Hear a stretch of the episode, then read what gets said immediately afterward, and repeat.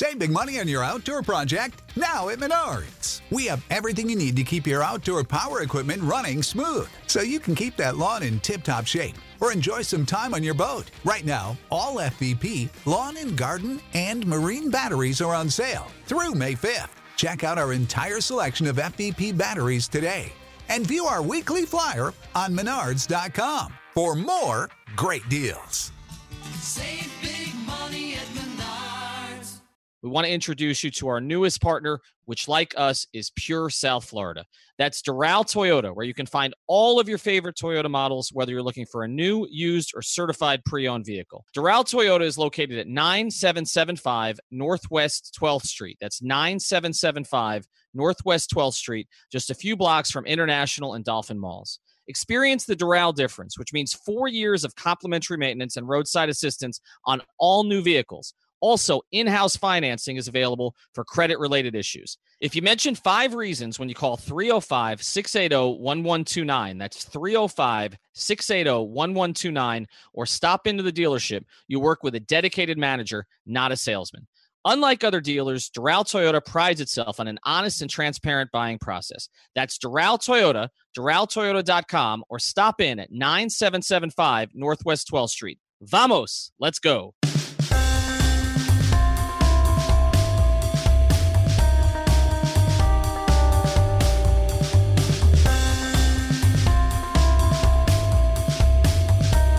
Welcome into the latest episode of the Five Reasons Podcast. I'm Ethan Skolnick here, as always, with Chris Whittingham. Thank you for finding us. If you're on Apple, iTunes is the best way to get us. If you're on Android, try Google Play Music. And also, you can find us on cross platform apps, including Podbean, Stitcher, and Castbox. Recently, we've done some baseball episodes here on the Five Reasons podcast. We did one with Craig Mish, another with Billy Gil of the Le Batard Show. Both of those were very popular. You can find those for free in our library. But now we wanted to bring in somebody who was with the Marlins for 13 years through the 2017 season. Now he's moved out to the Pacific Northwest. He's calling games for just about everybody in just about everything uh, some basketball, college basketball, some NBA, also some baseball on Facebook Live. And he is Rich Waltz. And the first question I have for Rich is How has the transition gone from South Florida back to the Pacific Northwest? Well, the biggest adjustment is me trying to download uh, what is it, Podbean and Stitcher and all these things. So I, can, I, feel, I feel inadequate uh, technically after I, I listen to that roll call. For me, the biggest adjustment is um, is no day to day baseball. That's the for 24 years um, you had uh, spring. It's a natural rhythm, spring training, and then you jump into the season. Uh, but there's benefits to that as well. A chance to do a lot of stuff with my uh, family. I've got daughters who are 17 and 21, so it's been great to spend time around them. And um, I miss the, uh, to be honest with you, uh, I miss the clay court tennis in uh, South Florida. There's no clay up here in, in the Northwest. when I lived down in in South Florida, I really liked. Uh, I really got into tennis on the clay. So. Uh, but there's other cool stuff up here, so the, the adjustment's not been that that uh, that hard to make. So I guess Nadal is safe now because you won't be uh, you won't be playing that much on clay up there. yeah, that's right. Uh, the hard look, I'm getting old, so uh, playing on the hard courts is hard on the body. But uh, Nadal is just dynamite on clay, so he's that was a, a, a, the French Open was just a cakewalk for him. Um, so it'll be interesting to see how he does it on the grass because uh, obviously Federer missed the French and Federer's waiting for him on the grass. So that'll be a, uh, an interesting tournament for sure. Yeah, I can't believe how long that rivalry's been going on. It's just kind of it's just taken for granted at this point because Federer was left for dead like six years ago, and it's still uh, it's still going. All right, we're gonna do a little bit um, on everything here with Rich, uh, and we wanted to start here with part one. Now, Rich was the play-by-play voice for the Marlins from 2005 through 2017. And I went back uh, through those seasons because I got to be honest, Rich, a lot of them run together. Um, it's you know, uh, th- there were there were three playoff, uh, not excuse me, not three playoff seasons, but three above 500 seasons. Uh, during those, I guess it would be 13 seasons. And I just wanted to start with this question: Was there one year that you came to spring training and you thought, this is a playoff team. Uh, this, you know, obviously the Marlins have made the playoffs twice and they won the World Series both times in 97 and 03. But was there one spring training where you looked around at the players there, some of the enthusiasm, and thought, yep, this is the year I'm going to be calling playoff games with the Marlins? Well, um, that's a good question because they do run, all kind of run together. I think that my first season in 2005, that was a playoff team. That was that was still a, um, a good number of guys that were on that World Championship team from 03. That was the really the last year of uh, you know Lowell and Louie and and Miggy and um, and all those guys. So that was a year that you thought they had a chance. They came up short. Um, I think they were uh, 2005. They were probably three or four games over 500 and missed the postseason. The the I think the third or fourth year after 06, probably 09, was a team that you thought now that that that young team in 06 of all the teams that that I saw and, and had a chance to to call games for, I think the 06 team uh, was the one that was the most fun because it was it was an absolute anonymous roster to begin the season, and as it turned out, a lot of those guys were really really good, uh, from Uggla to Josh Johnson to Hanley Ramirez. That team was the first team in Major League history that went 20 under, and then fought their way back over 500, and they were I think they finished just under 500 but but like two or three years later, when the, when those guys were established and they started making All Star teams and and Josh Johnson was still healthy and, and pitching, that was a year that you thought they had a, a, a legitimate shot to either wild card or uh, or the division, and they they were one of those teams that finished above 500, um, and they won I think 86 or 87 games. You know, I think um, you know the the the hard part about the, the the last team that I called the 2017 team was you could tell it just wasn't a complete team. It it just didn't have the the frontline starting pitching or the the depth of arms um, to start the season. It was a dynamic outfield and a and a really fun team in in terms of offense. It just didn't have the the, the arms to compete, but you know the, the the thing that you learn really quickly as a as a major league broadcaster is you have no control over what's on the field. Uh, you you really can't affect uh, whether the team's competitive. You really can't affect whether the team's exciting. The only thing you can control is um, is your telecast. Are you did you have a good telecast? And there were many years, and I think there's this is just not me, but there's broadcasters across the uh, landscape of Major League Baseball, the NBA, the NHL, um, the NFL, that you know have to uh, have to come to the realization that your value as a broadcaster has nothing to do with the team's win loss record. Uh, you have to you really have to separate yourself and tell yourself, I'm going to have a great broadcast regardless of what happens today on the field. And so many times in those spring trainings, when you had young teams that were rebuilding or reloading or however you want to say it, uh, you went in with the idea not so much of, boy, I hope hope these guys make the playoffs, or uh, you know, this is the year, or boy, they, they, have no chance to win. You go into that uh, spring training, at least I did, with how can I make the telecast fun? How can I make the, the telecast good? Um, and that kind of was the plan of attack a lot of times. How much did you think that things would change when you guys moved to the new stadium? Because I think that's the team that you didn't bring up there was that 2012 team when they moved into the new ballpark and they made these big money signings, bringing in uh, Reyes and Heath Bell and Mark Buehrle. D- did you think that things would significantly change moving into the stadium? Well, you'd hope it, it, it certainly did change in terms of your work environment, um, and it did change in, in terms of I've been I've been in that booth. It's pretty nice. Yeah, yeah, and and you know, and, and all of a sudden the stadium's located in, in downtown Miami and all of that. But the one thing that you, having been around the game a long time, and uh, you see it in other places, whenever you put together a team of guys from different places with big contracts and all of that, it rarely works out the way you think it's going to work out. It's, I mean, because just by the nature of free agency across baseball, guys that sign for five years and, and 90 million or whatever contract they sign. The reality is those contracts are, especially in the, the middle to end years, players rarely uh, are producing at that level at that time. So, you know, I think that team, think back to that team, and, and there were a lot of big names and a, and a lot of big pieces, but at the at the same time, um, organizational depth is is is hard to achieve uh, for any major league team, and I think that's a, essentially probably what what sunk that um, what sunk that that group was they just didn't have the the depth organizationally to um, to react to injuries, to react to uh, you know a, a Heath Bell flaming out and not being able to perform stuff like that. That's that's probably what what sunk that group.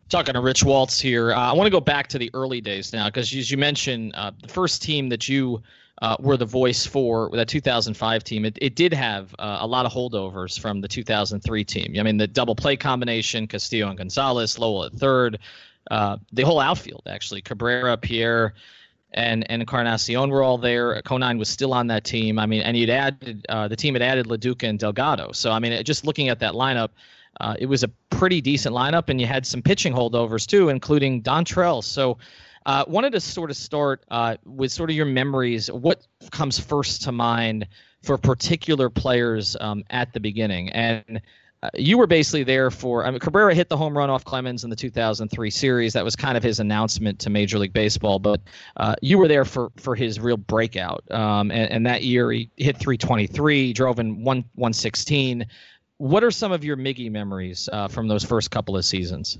I had been around in Seattle uh, for 10 years uh, with the Lou Piniella years. I was the uh, kind of the utility man for that Seattle team. And so I did pre-games on TV. I filled in on play-by-play. I hosted their uh, the Lou Piniella show. Uh, so I did a lot of stuff. And I was around Edgar Martinez an awful lot. And I was a, a college shortstop. So I, you know, I had particular interest in, in um, – technique, in drills, in just you know how guys got to where they are and and the, what they did to prepare for games. And I'll tell you, being around Edgar Martinez was incredible. Just watching him go about his work, the, the drills that he did, um, the preparation, all that stuff. He made himself into uh, the premier right-handed hitter of of his era and so from there, um, and Edgar, by the time 2005, Edgar's uh, you know career was sunsetting, and, and and all of a sudden, I I've got a front row seat to watch this young right-handed bat, and Miguel Cabrera, and um, in con- there are similarities in, in a sense that they're just you know hitting savants in terms of their their skills and and baseball IQ, but Miggy was much more of a natural hitter than Edgar, and so so incredible that it, it's it, it, always seemed that nothing um, nothing really affected Miggy, whether it was staying out all night, whether it was, I mean, he you know in the on deck circle chatting with fans and the, and the umpire looking at him going, hey, come on, you, you're at, you're up, and he'd step in the box and hit a ball in the gap for for a double. He's he was much more of a natural hitter uh, than Edgar, and and just having a ringside seat for that to watch uh, Miguel Cabrera at that point in his career, to me was just uh, uh, un- unbelievable because it's like you're looking at this guy has un- the the best pure hitting instinct skills that I've ever seen.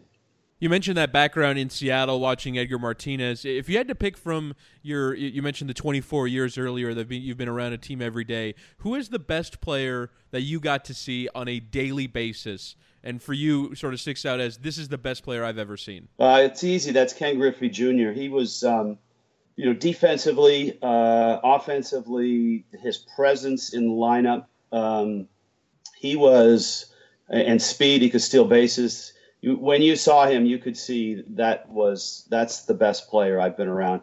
Alex was there early um, and wasn't in Seattle long enough uh, to see all of that. But uh, I saw him a lot in the American League.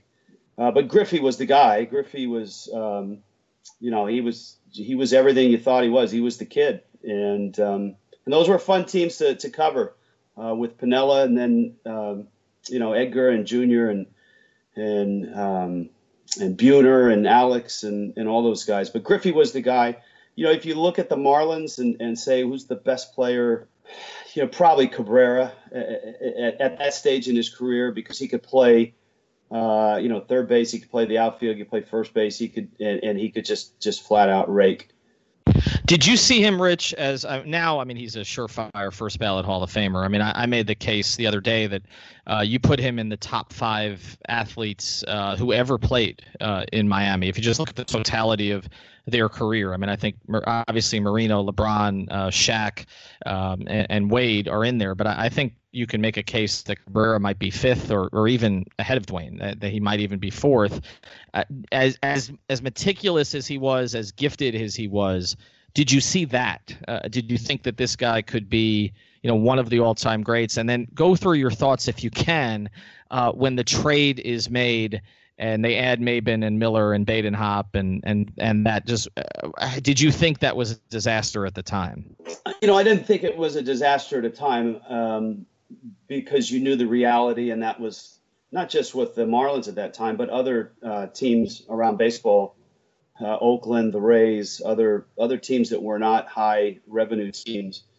Uh, having a guy at that point in his career, you know, and in contract, that was kind of the sad reality. Um, yeah, look, uh, in that 2005 season, I think he was 22 or 23 or maybe younger at, at that point, and you saw his resume just in that short three-year span from 03 to 05 and you thought if this you know with like i said the natural skills the natural ability the one caveat with miggy though and i think everybody uh, around him knew that is he needed to get, keep his life on the rails.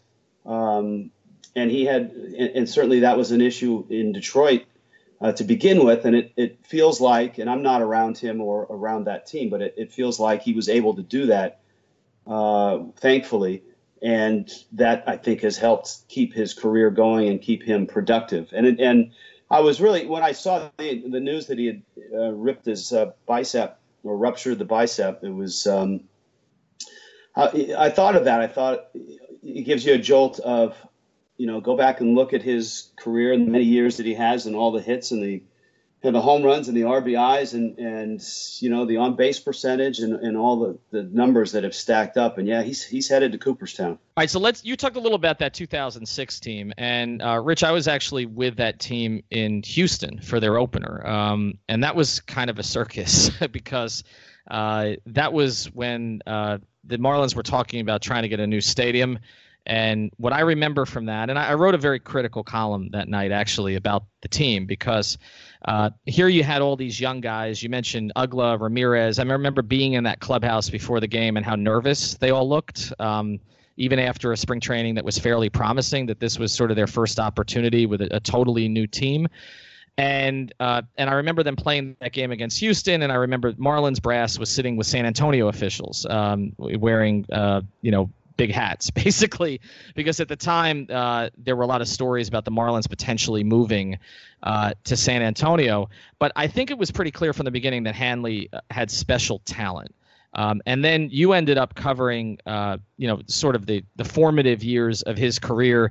Um, and, and I think Marlins fans have mixed feelings about Hanley. Uh, just incredible talent, but some moments that were a little bit frustrating, running out balls, that kind of stuff. What was the Hanley Ramirez experience like for you as a broadcaster? It sounds like a, a name of a uh, alternative rock band, right? The Hanley Ramirez experience. Um, he, uh, yeah, so I, I, think you you said it quite well. Uh, supremely talented, um, and at the same time, supremely frustrating to uh, managers, to teammates, to fans. Um, very much an enigma type guy, but he was that was uh, I remember that Houston uh, series, and I remember the the spring training going uh, into that game and how anonymous everybody was, and you know Uggla's bio.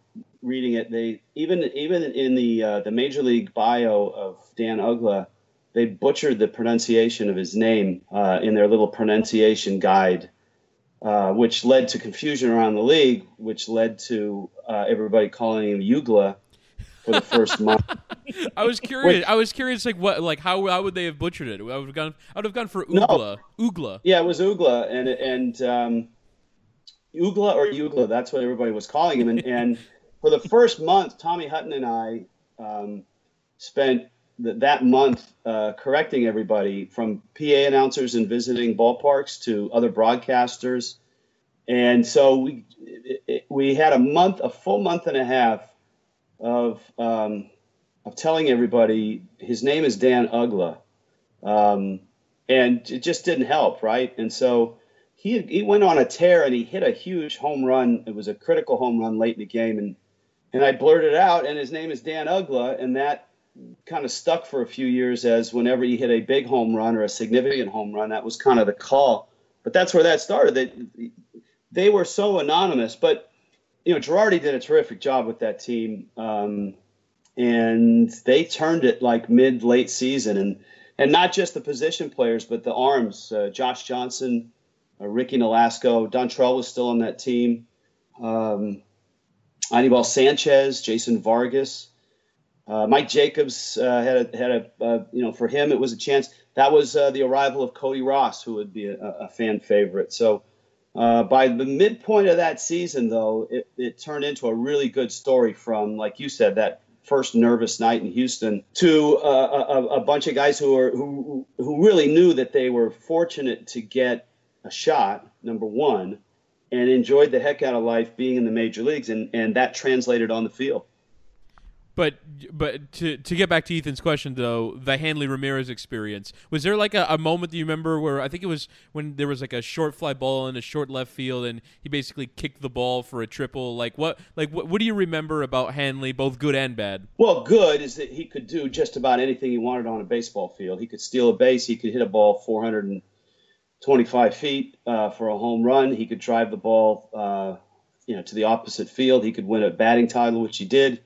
You know, the the hard part was, you know, the effort was in and out, and the focus, I guess, is maybe a better word, was was in and out. So that was, if you want to encapsulate the Hanley Ramirez experience in in a few words, those uh, those are probably uh, those words. Um, yeah, and there was tension. You know, I remember a couple times in, you know, teammates uh, did not take to Hanley's antics uh, or lack of focus uh, too well, and that was a, somewhat of an eye opener. Um, so that's that. I mean, look, he's he's gone on and had you know put up nice numbers in in, in other places, but I think when I think of Hanley Ramirez. I look at his career and and sometimes I think about what could have been uh, more so than where he is right now. Yeah, you mentioned it was teammates. Uh, it was also uh, sort of the old heads who were still around the organization. Like I remember Andre Dawson and Tony Perez uh, trying to work with him a little bit and trying to make their case, and and that didn't go over. That didn't go over quite so well. But again, you look at that 2006 team, and for a team that was built sort of out of nowhere, uh, you know, a bunch of guys had had pretty good careers. You mentioned Cody Ross, who was a fan favorite. Um, before we move on, I got a question about all the managers you were around because I, it's pretty amazing. There were actually nine different managers during your time, although I don't know if we count Hyde because he, I think he was there for one game. But uh, that's a lot. It's a lot of managers uh, for you to be sort of working around and interviewing and getting information from. But uh, one one other guy because when I polled this uh, the other day for the 25th anniversary celebration, um, the guy who was named uh, by our uh, listeners or followers on Five Reasons Sports as their favorite Marlin ever, and I, I basically put 12 names on a list and we narrowed it down um, all the way to one, was Dontrelle. And uh, you were there for for a really really good season he had in 2005, Uh, 2006 uh, not as good, and then he moves on in the Cabrera trade. Uh, what are your memories of Dontrelle? Because I, to me, uh, and this was before you got there, but I covered a bunch of his games in 2003, and I can't remember a sensation with the Marlins like that. Um, particularly, there was a, a 2-1 game against uh, Randy Johnson where I mean the ballpark was full and and just everybody was caught up in sort of D-train uh, fever. W- What memories do you have of Dontrelle? Just that, just the hysteria and the and even before I arrived, uh, watching from a distance, um, you know, his arrival in 03 uh, came at a great time uh, where all of a sudden the team really took off. And Yeah, just the the it, it's one of those guys when it when it was a like a Jose Fernandez start or uh, you know back in Seattle days a Randy Johnson start or um, you know here w- with Dontrelle it was a happening. It was an event. It was a Dontrelle start. And not just uh, at home when when the, the Marlins were on the road and Dontrelle was starting. There were a lot of fans. He reached uh, through uh, the normal Major League Baseball fans and touched uh, you know sports fans, fans that liked stories. Um, he kind of brought everybody uh, to the ballpark, and, and many people that didn't you know come to the ballpark on a regular basis. That hysteria, that um, excitement, uh, is the unique. Not only the unique delivery, but just the personality and and how how bright a light he was uh, shining at that point in his career a word from one of our new sponsors. That sponsor is miss-inc.com. That's miss-inc.com. They are social media problem solvers. They do social media marketing and content writing. We are using them right now. They've been in business for 10 years and they believe in a personal, customized approach to marketing. So they only represent businesses that are serious about taking their visibility to the next level. Social media marketing requires much more than just a blog or profiles on a website like Facebook or Twitter. It takes a smart strategy and a daily interactive focus. Miss Inc. has been leveraging social media for Miami businesses since 2008. They don't believe in cookie cutter strategies or in boxing your business in with others in your industry. Here's how you check them out go to miss-inc.com or call 305 537 6465. And I mentioned uh, the managers that you were around, and I, I'm going to go through the list here real quick, maybe to jog your memory, if maybe you've forgotten some of them, because it's it's pretty amazing. Um, we talk about the Heat down here and, and sort of the stability that they've had, where they've had uh, since 1994 or 1995, I guess they've had three coaches, um, Riley Spoelstra and Van Gundy. Uh, this is just since 2005 when you arrived. McKeon, Girardi, Freddie Gonzalez, Edwin Rodriguez, again Brandon Hyde for one game, uh, McKeon again, Ozzie Guillen, which uh, I might have a question for you about that. Mike Redmond, Dan Jennings coming down from the front office, and Don Mattingly. As a broadcaster, when you're trying to get to know a team, I, I know a lot of broadcasters sort of rely on conversations with managers and and uh, with other people in the clubhouse to kind of gather information. Do you have anything on any of those guys that you can share? Just because it's just a really wide range of personalities that you were around. You know, I that's uh, it, it is important as a broadcaster to have a good relationship with the manager, and and all of those guys, uh, I had great relationships with because you get information that helps you on the telecast that you can use, and you get information that's helpful on the telecast that you can't use, um, and all of those guys were very uh, forthcoming and, and open, and you have to earn that type of trust as a broadcaster, and and even though guys came and went, many of those guys were in the organization or in the league that you knew from other places. Redmond as a player, Freddie from uh, Atlanta, Jack obviously from um, being in the organization, Edwin as well. Um, so yeah, it, it uh, I don't really have any you know wild stories other than it, it was sad to see some of them go. Uh, you know, Edwin Rodriguez in, in particular was is a really good manager and a really good baseball person and was in a um, put in a really impossible spot. I with Eb, I remember the best moment um, with Edwin was when we went to as a team. Uh, the Marlins went to Puerto Rico, and Edwin, I believe, at that time was the first Puerto Rican-born uh, major league manager. And the reception that he received when we got off the bus at the hotel was just emotional and you could tell how much it meant to the, the Puerto Rican people and to Edwin at the time. Um, no, but I enjoyed all those guys, and I learned a little something from all of those guys too. That's, I mean, that's part of the deal. You, when you're close to a manager or a coach uh, in any sport, I think it's incumbent on on you. And for me, as an ex-athlete, I want to know things. I want to know strategy. I want to know why things went well. I want to know why things didn't go well and all of those guys were great about it. You know, McKeon in particular was was really fun to be around. First in 05, and then years later when he came back uh, to manage the team in that that one half of a season, he was everything you thought he would be. You know, he managed from the seat of his pants. He had done everything and knows knew everybody in in, in baseball. He couldn't pronounce anybody's name.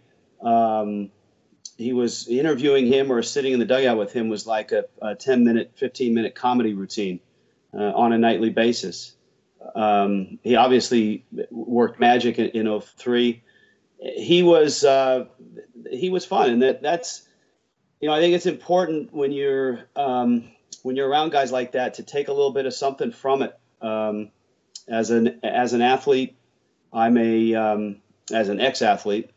I've always been interested, whether it's a, a football, basketball coach, offensive coordinator, head coach, baseball manager, hitting coach, pitching coach, of learning something, learning why things happen, learning how things happen, what went right, what went wrong, why did that happen, the strategy, the layers of decision making process for a manager that uh, arise uh, in in the course of a game. So I learned something from all those guys you take a look at some of the other managers here. Um, you know, you mentioned Girardi was here for just the one year. Obviously, things worked out pretty well for him uh, after he left, after winning Manager of the Year. Uh, but the one guy I wanted to ask you about because it was just a tumultuous uh, season was 2012 uh, with Ozzie Guillen because uh, the team had it was sort of a ballyhooed move that they made to bring Ozzie in. Uh, he'd obviously won a World Series with the White Sox, and then you know there were a lot of new players that year that people were excited about and Ozzie just kept saying things that kept getting him in trouble. Um, what did you experience from the Ozzie Guillen year? You know, Ozzie was uh, to to me and to Tommy. Um, Ozzie was great because Ozzie was as candid a guy as you'll find, and that maybe, you know, probably didn't help him in in the course of a season that that went sideways pretty quickly. Um, he was terrific. He was, uh, you know, Ozzie was uh, there were there was nothing that scared Ozzie Guillen. He wasn't afraid of anything, uh, anybody, and that's you know his personality that you saw on television or heard on radio. That was him. That's how he managed. That's how um, it went. And and that whole season was. Uh, that whole season, it, it, went sideways quickly, and and obviously with Ozzie, the um, the Castro uh, comments were probably the, the start of it. Um, and, and, and quite honestly, I don't think the, the team ever recovered from the early uh, slide there at that point. But Ozzie, look, I liked Ozzie a, a lot and, um, and learned a lot from him too. Um, I like Joey Cora. Joey was, a, you know, kind of Ozzie's right hand guy there. And um, he had a lot on his plate going on. And that may be a, the, the big, you know, one of the downfalls of that season that there was just so much going on for Ozzie that was not necessarily on the field or between the lines, but um, just trying to put out fires, whether it was Heath Bell or things that Ozzie himself said. Uh, that was a year long struggle we've talked a lot about obviously some of the fan favorites and Uggla and Dontrelle and then the managers, sort of the, the, the big names from that time. Were there any characters uh, from the time that you know maybe a utility infielder or someone that you always had a fondness for, you always enjoyed dealing with? You know how to book flights and hotels. All you're missing is a tool to plan the travel experiences you'll have once you arrive. That's why you need Viator. Book guided tours, activities, excursions, and more in one place to make your trip truly unforgettable. Viator has over 300,000 travel experiences to choose from. Everything from simple tours to extreme adventures and all the niche, interesting stuff in between. So you can plan something that everyone you're traveling with will enjoy. Real traveler reviews give the inside scoop from people who've already been on the experiences you're considering. So you can plan with confidence. Free cancellation helps you plan for the unexpected, and 24 7 customer support means you can travel worry free. Download the Viator app now and use code Viator10 for 10% off your first booking in the app. Find travel experiences for you. Do more with Viator. Yeah, uh, that's uh, that's a great question. I think you always what ends up happening is if you're a whether you work for the team as a trainer, um, uh, a broadcaster, a PR person, you get to know everybody as people, and it's not well. This guy's an all star, so I really like him, or this guy's uh, one of the best pitchers in the game, and I really like him.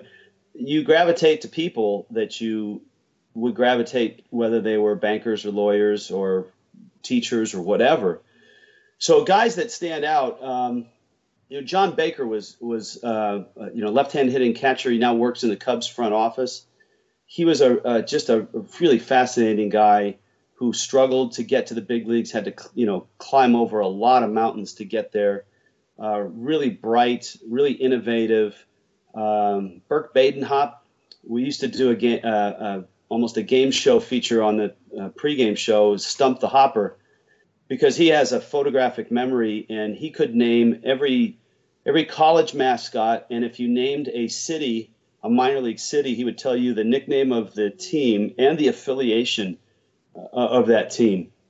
Cody Ross was uh, another guy that you um, that you really liked. You know, modern day, thinking about the last few years, uh, you kind of rooted for guys that that weren't um, that weren't uh, the the superstars, guys that were just hanging on, and then then you would meet guys that were accomplished, and and you know, a guy that really struck me as being bright and interesting was Dan Haren, and he's proven it. Uh, you know, the last couple of years, he, he's now the one of the top pitching consultants for the uh, Arizona Diamondback. He has a really cool job with them. So those are those are some of the guys that you that you meet and you like uh, and you root for.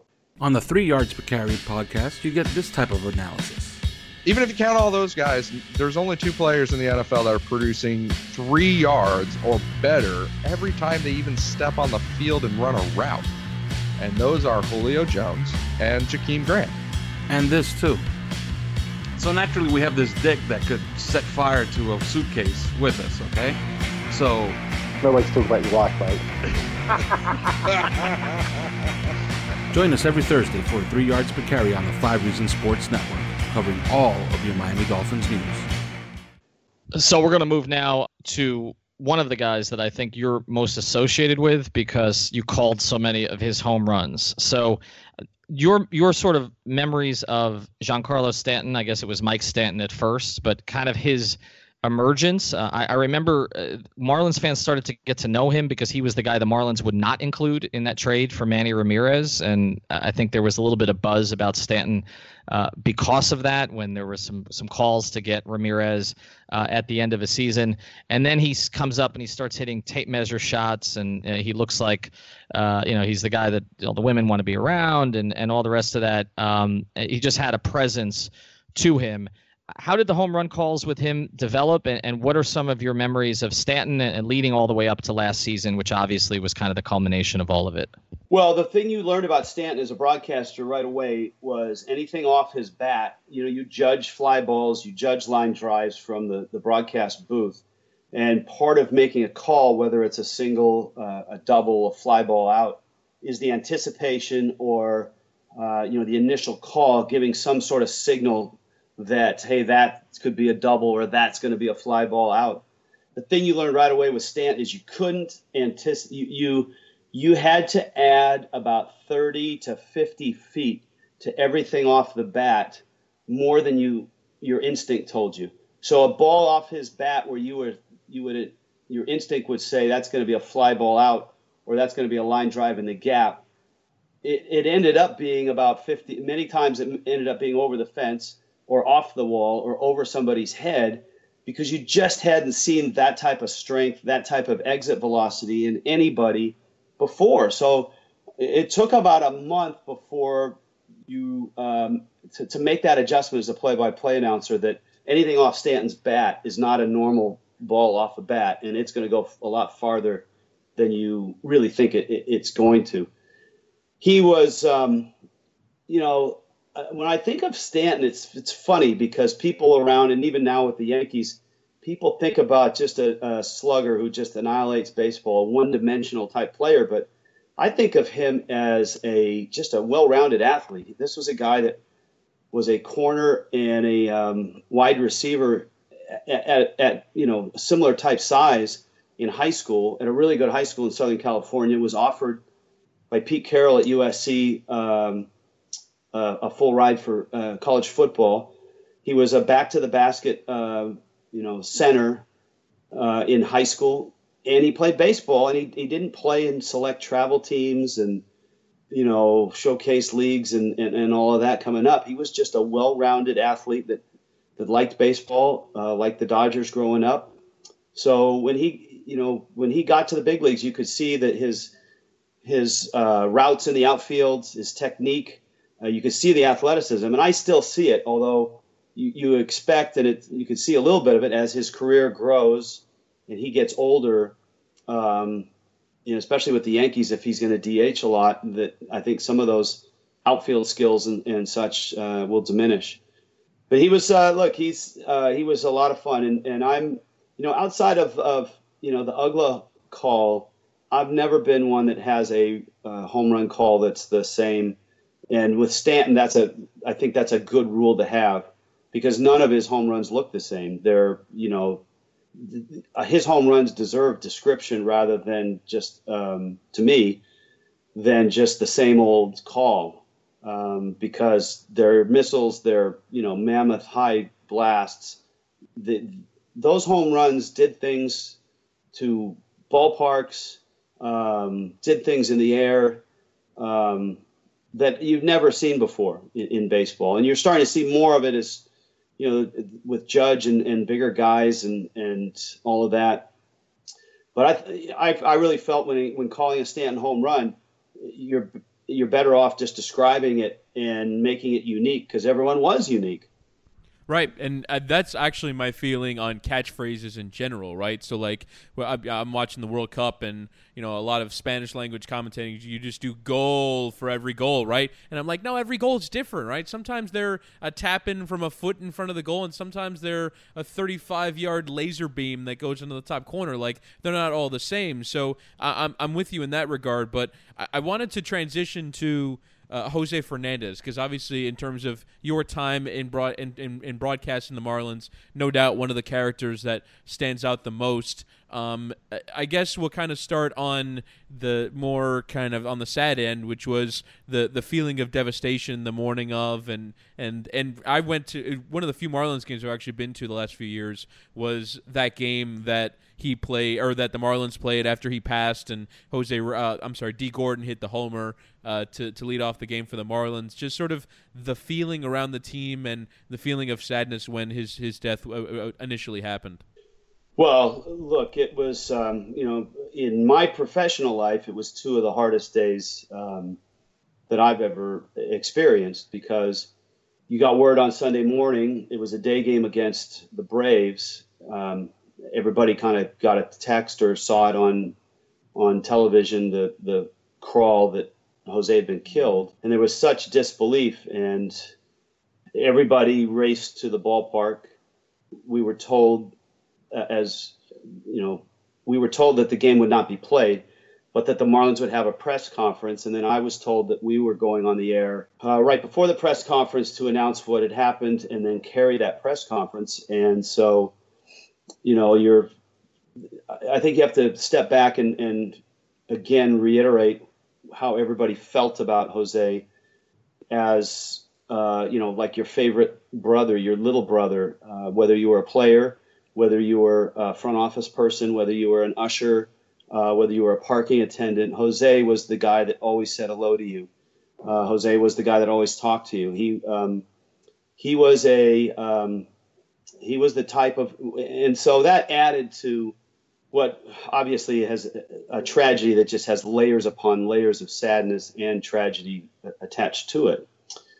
So um, you know, you come on the air and you're trying to hold it together because he, you know, he used to come to the booth when he had Tommy John surgery and sit in and and just look because he was so curious. He wanted to see what television was about. He came on the air with us, um, and then you we tossed it down to that news conference, and it just you never seen anything like that with front office, uh, you know, general managers and managers and teammates just you know falling apart.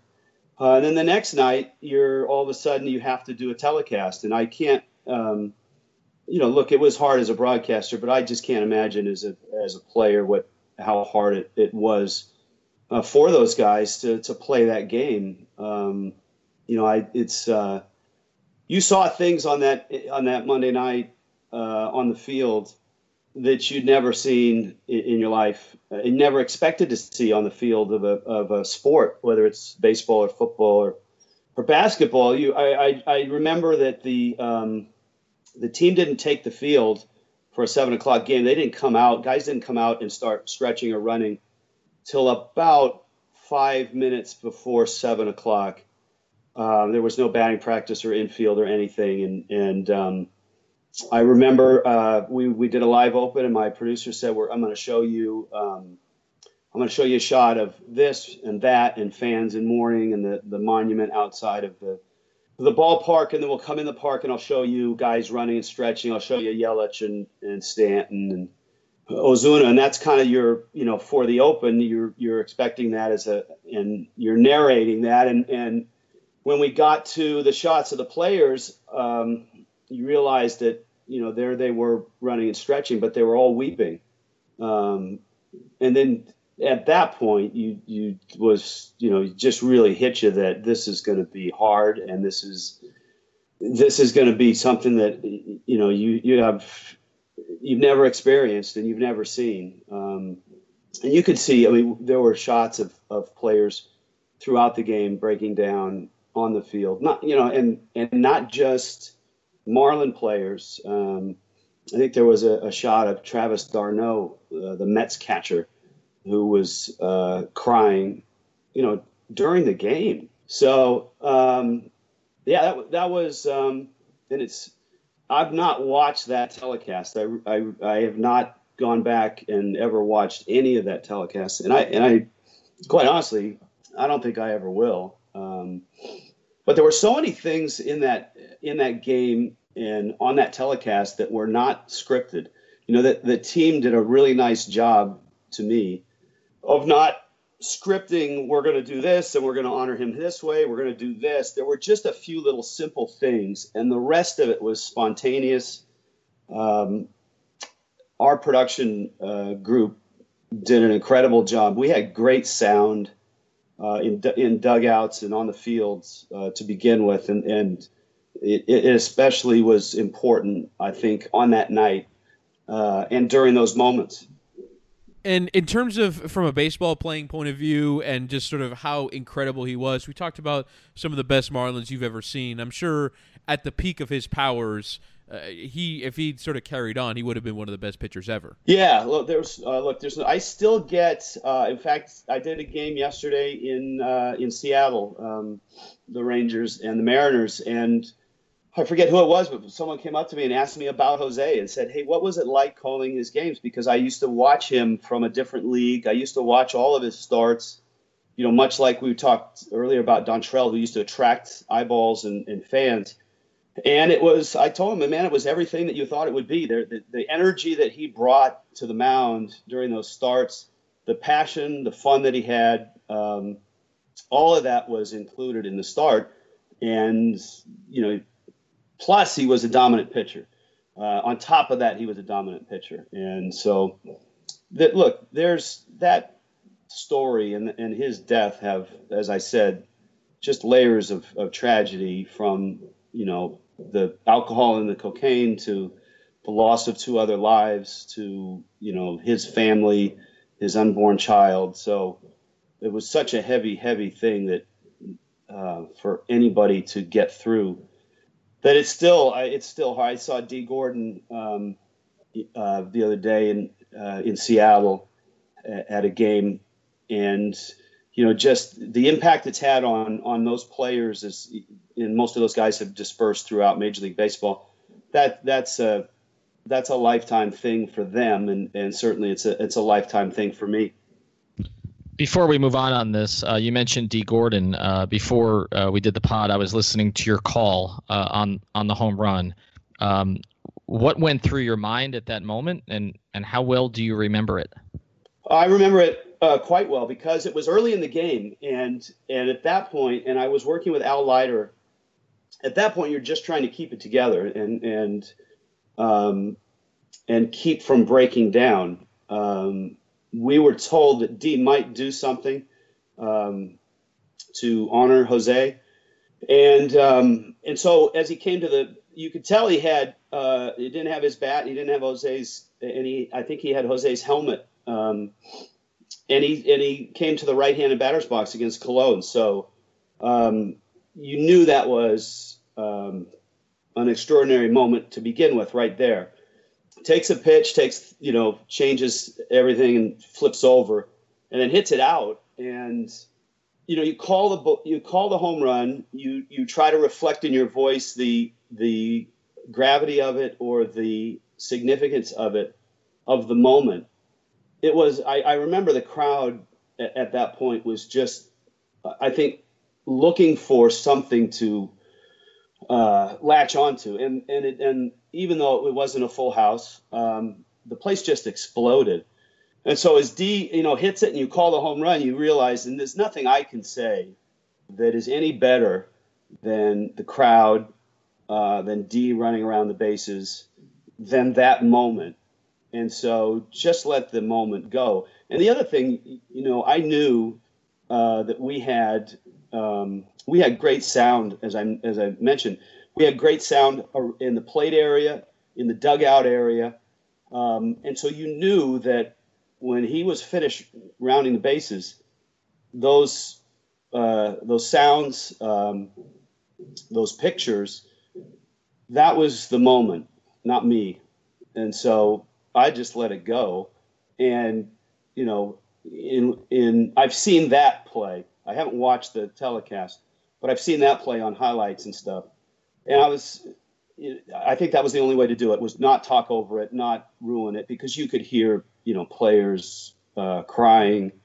Uh, you know, you could hear just the the emotion in the dugout. And he literally, you know, he fell into somebody's arms. They led him through the dugout and down into the clubhouse. It was um, that was to me as an announcer, look, you're you want to make a call, but at the same point, the crowd, the the the sound from the the fields, all of that is part of that that call. And so, you know, that was that was my approach was get the get out of the way and let the moment happen and let just let everything happen and, and watch it. Gordon to right. It's deep. And it's gone! Dee Gordon has hit it out, and the Marlins have a one-nothing lead.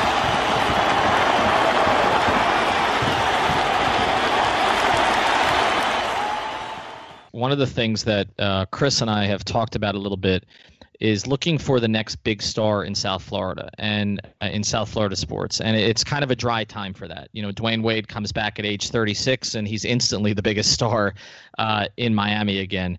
And one of the things that Chris and I talked about was that if Jose had uh, had lived, that he had an opportunity um, to be that guy for the next if the Marlins kept him, which was always an issue uh, with the contract stuff, but to be that guy for the next 10 years because he had that charisma, uh, obviously from a performance standpoint, obviously being Cuban in this community, uh, it was all put together there. And I'm just curious uh, for you as an observer of this, you mentioned all the layers with Jose, and a lot of them you mentioned are personal, and of course those are the most important.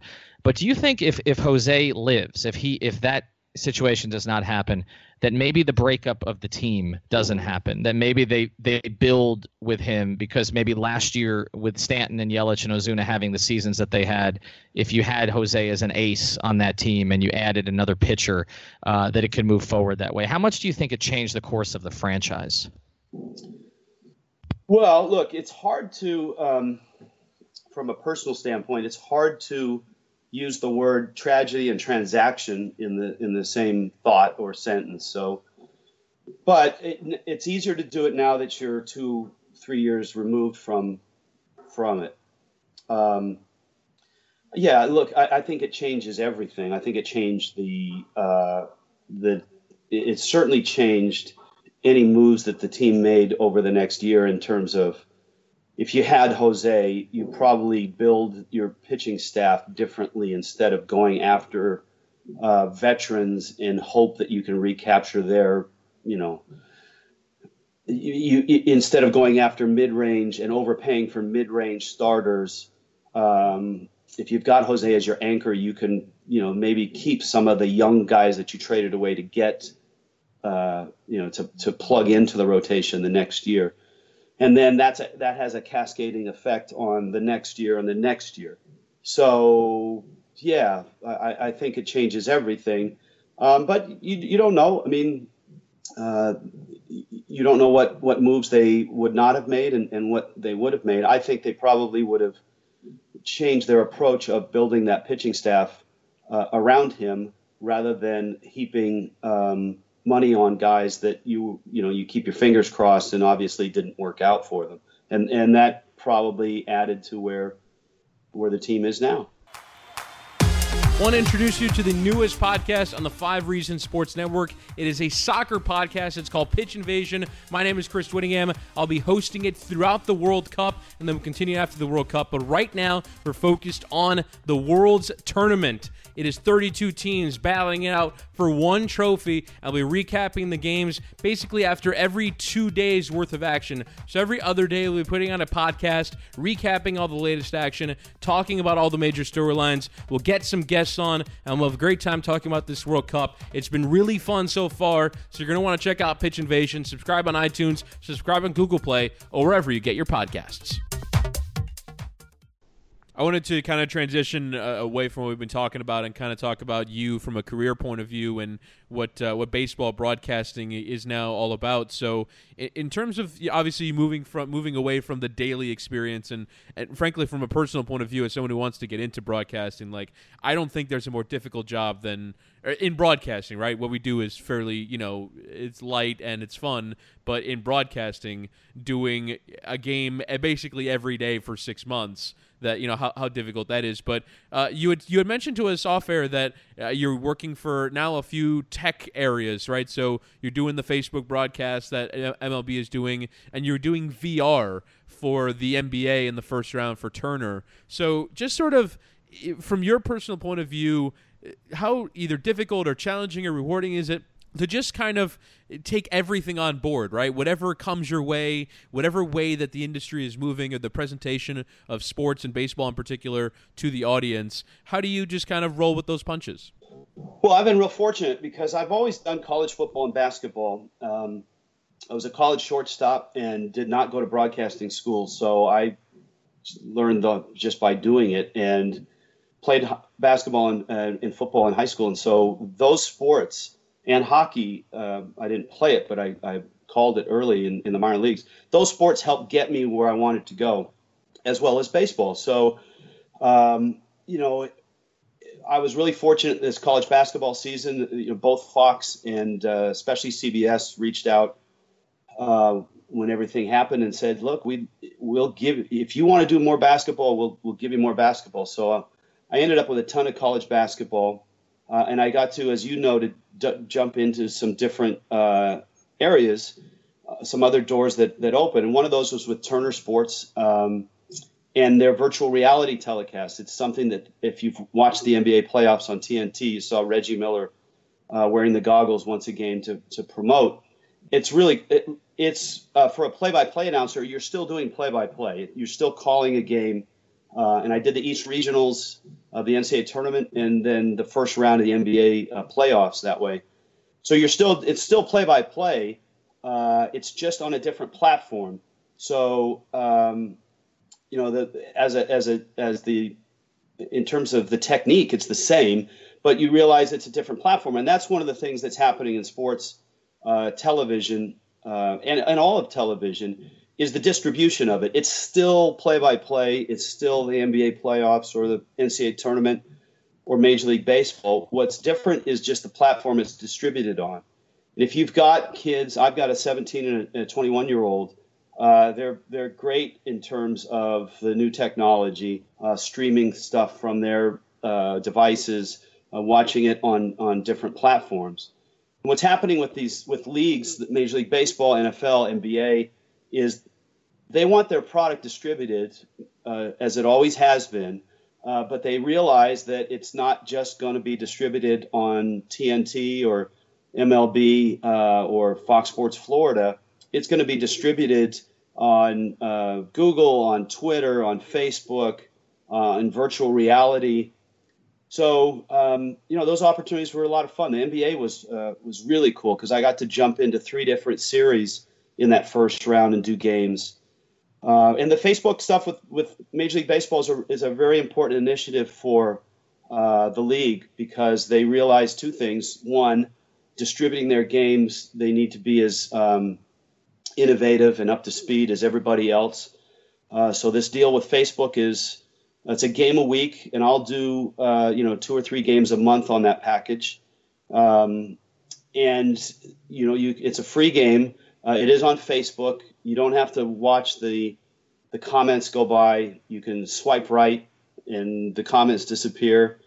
But as, every now and then, I'll remind viewers just be careful what app you're swiping right on. Um, um, and so and so that's a um, yeah, look, it's a uh, you know the the Facebook game is it, you're just calling the games.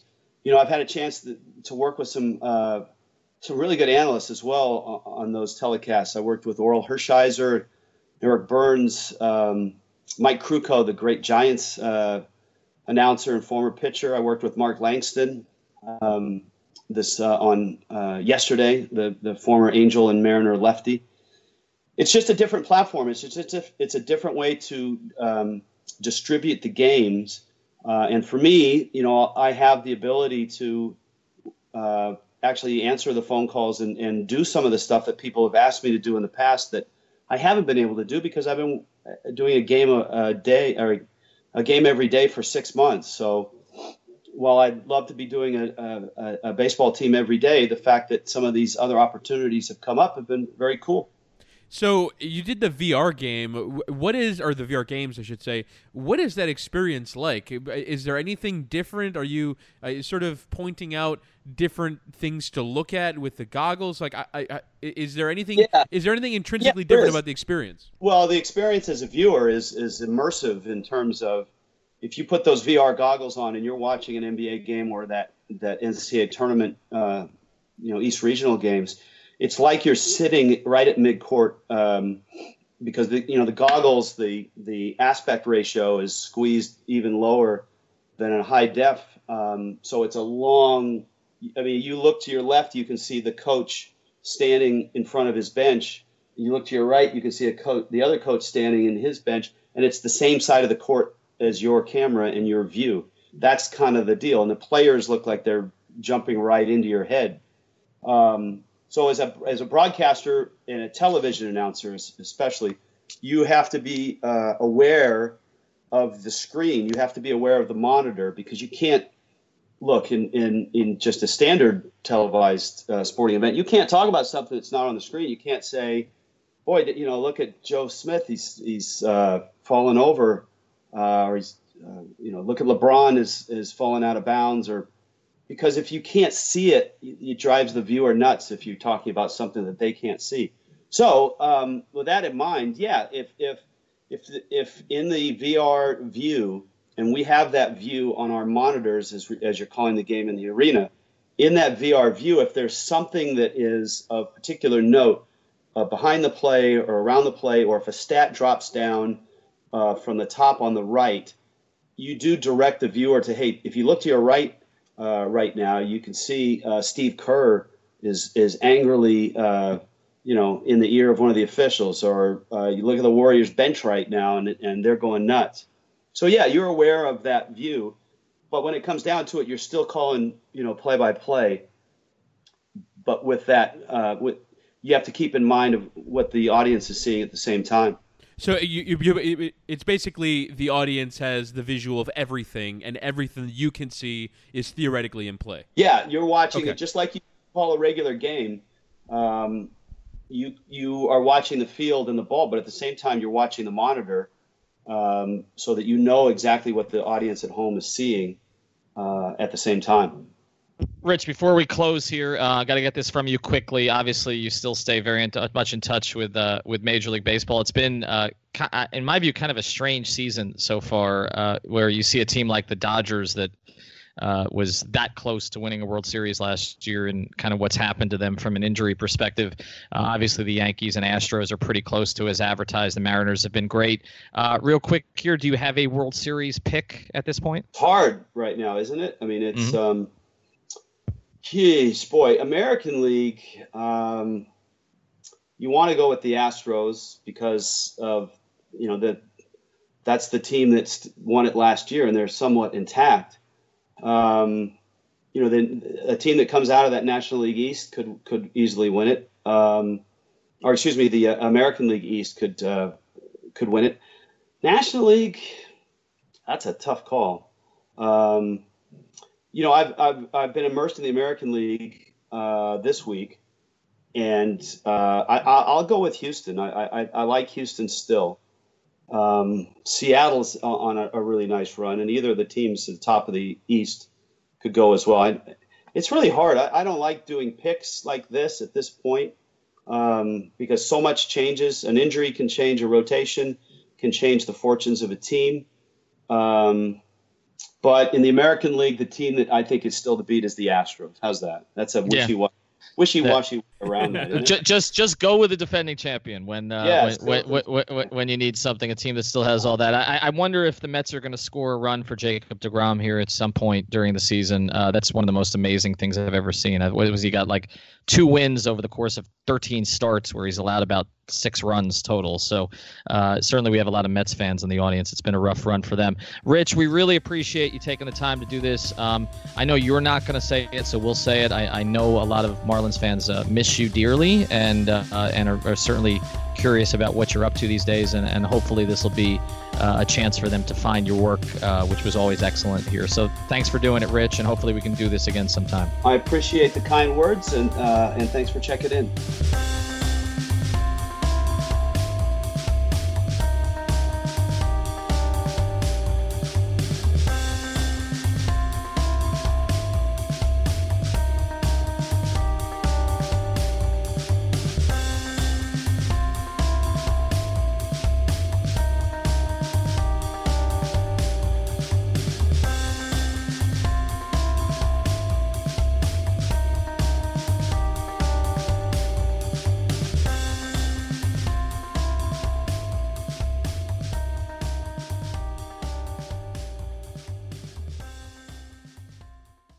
Know how to book flights and hotels. All you're missing is a tool to plan the travel experiences you'll have once you arrive. That's why you need Viator. Book guided tours, excursions, and more in one place. There are over 300,000 travel experiences to choose from, so you can find something for everyone. And Viator offers free cancellation and 24 7 customer support for worry free travel. Download the Viator app now and use code Viator10 for 10% off your first booking in the app. Find travel experiences for you. Do more with Viator.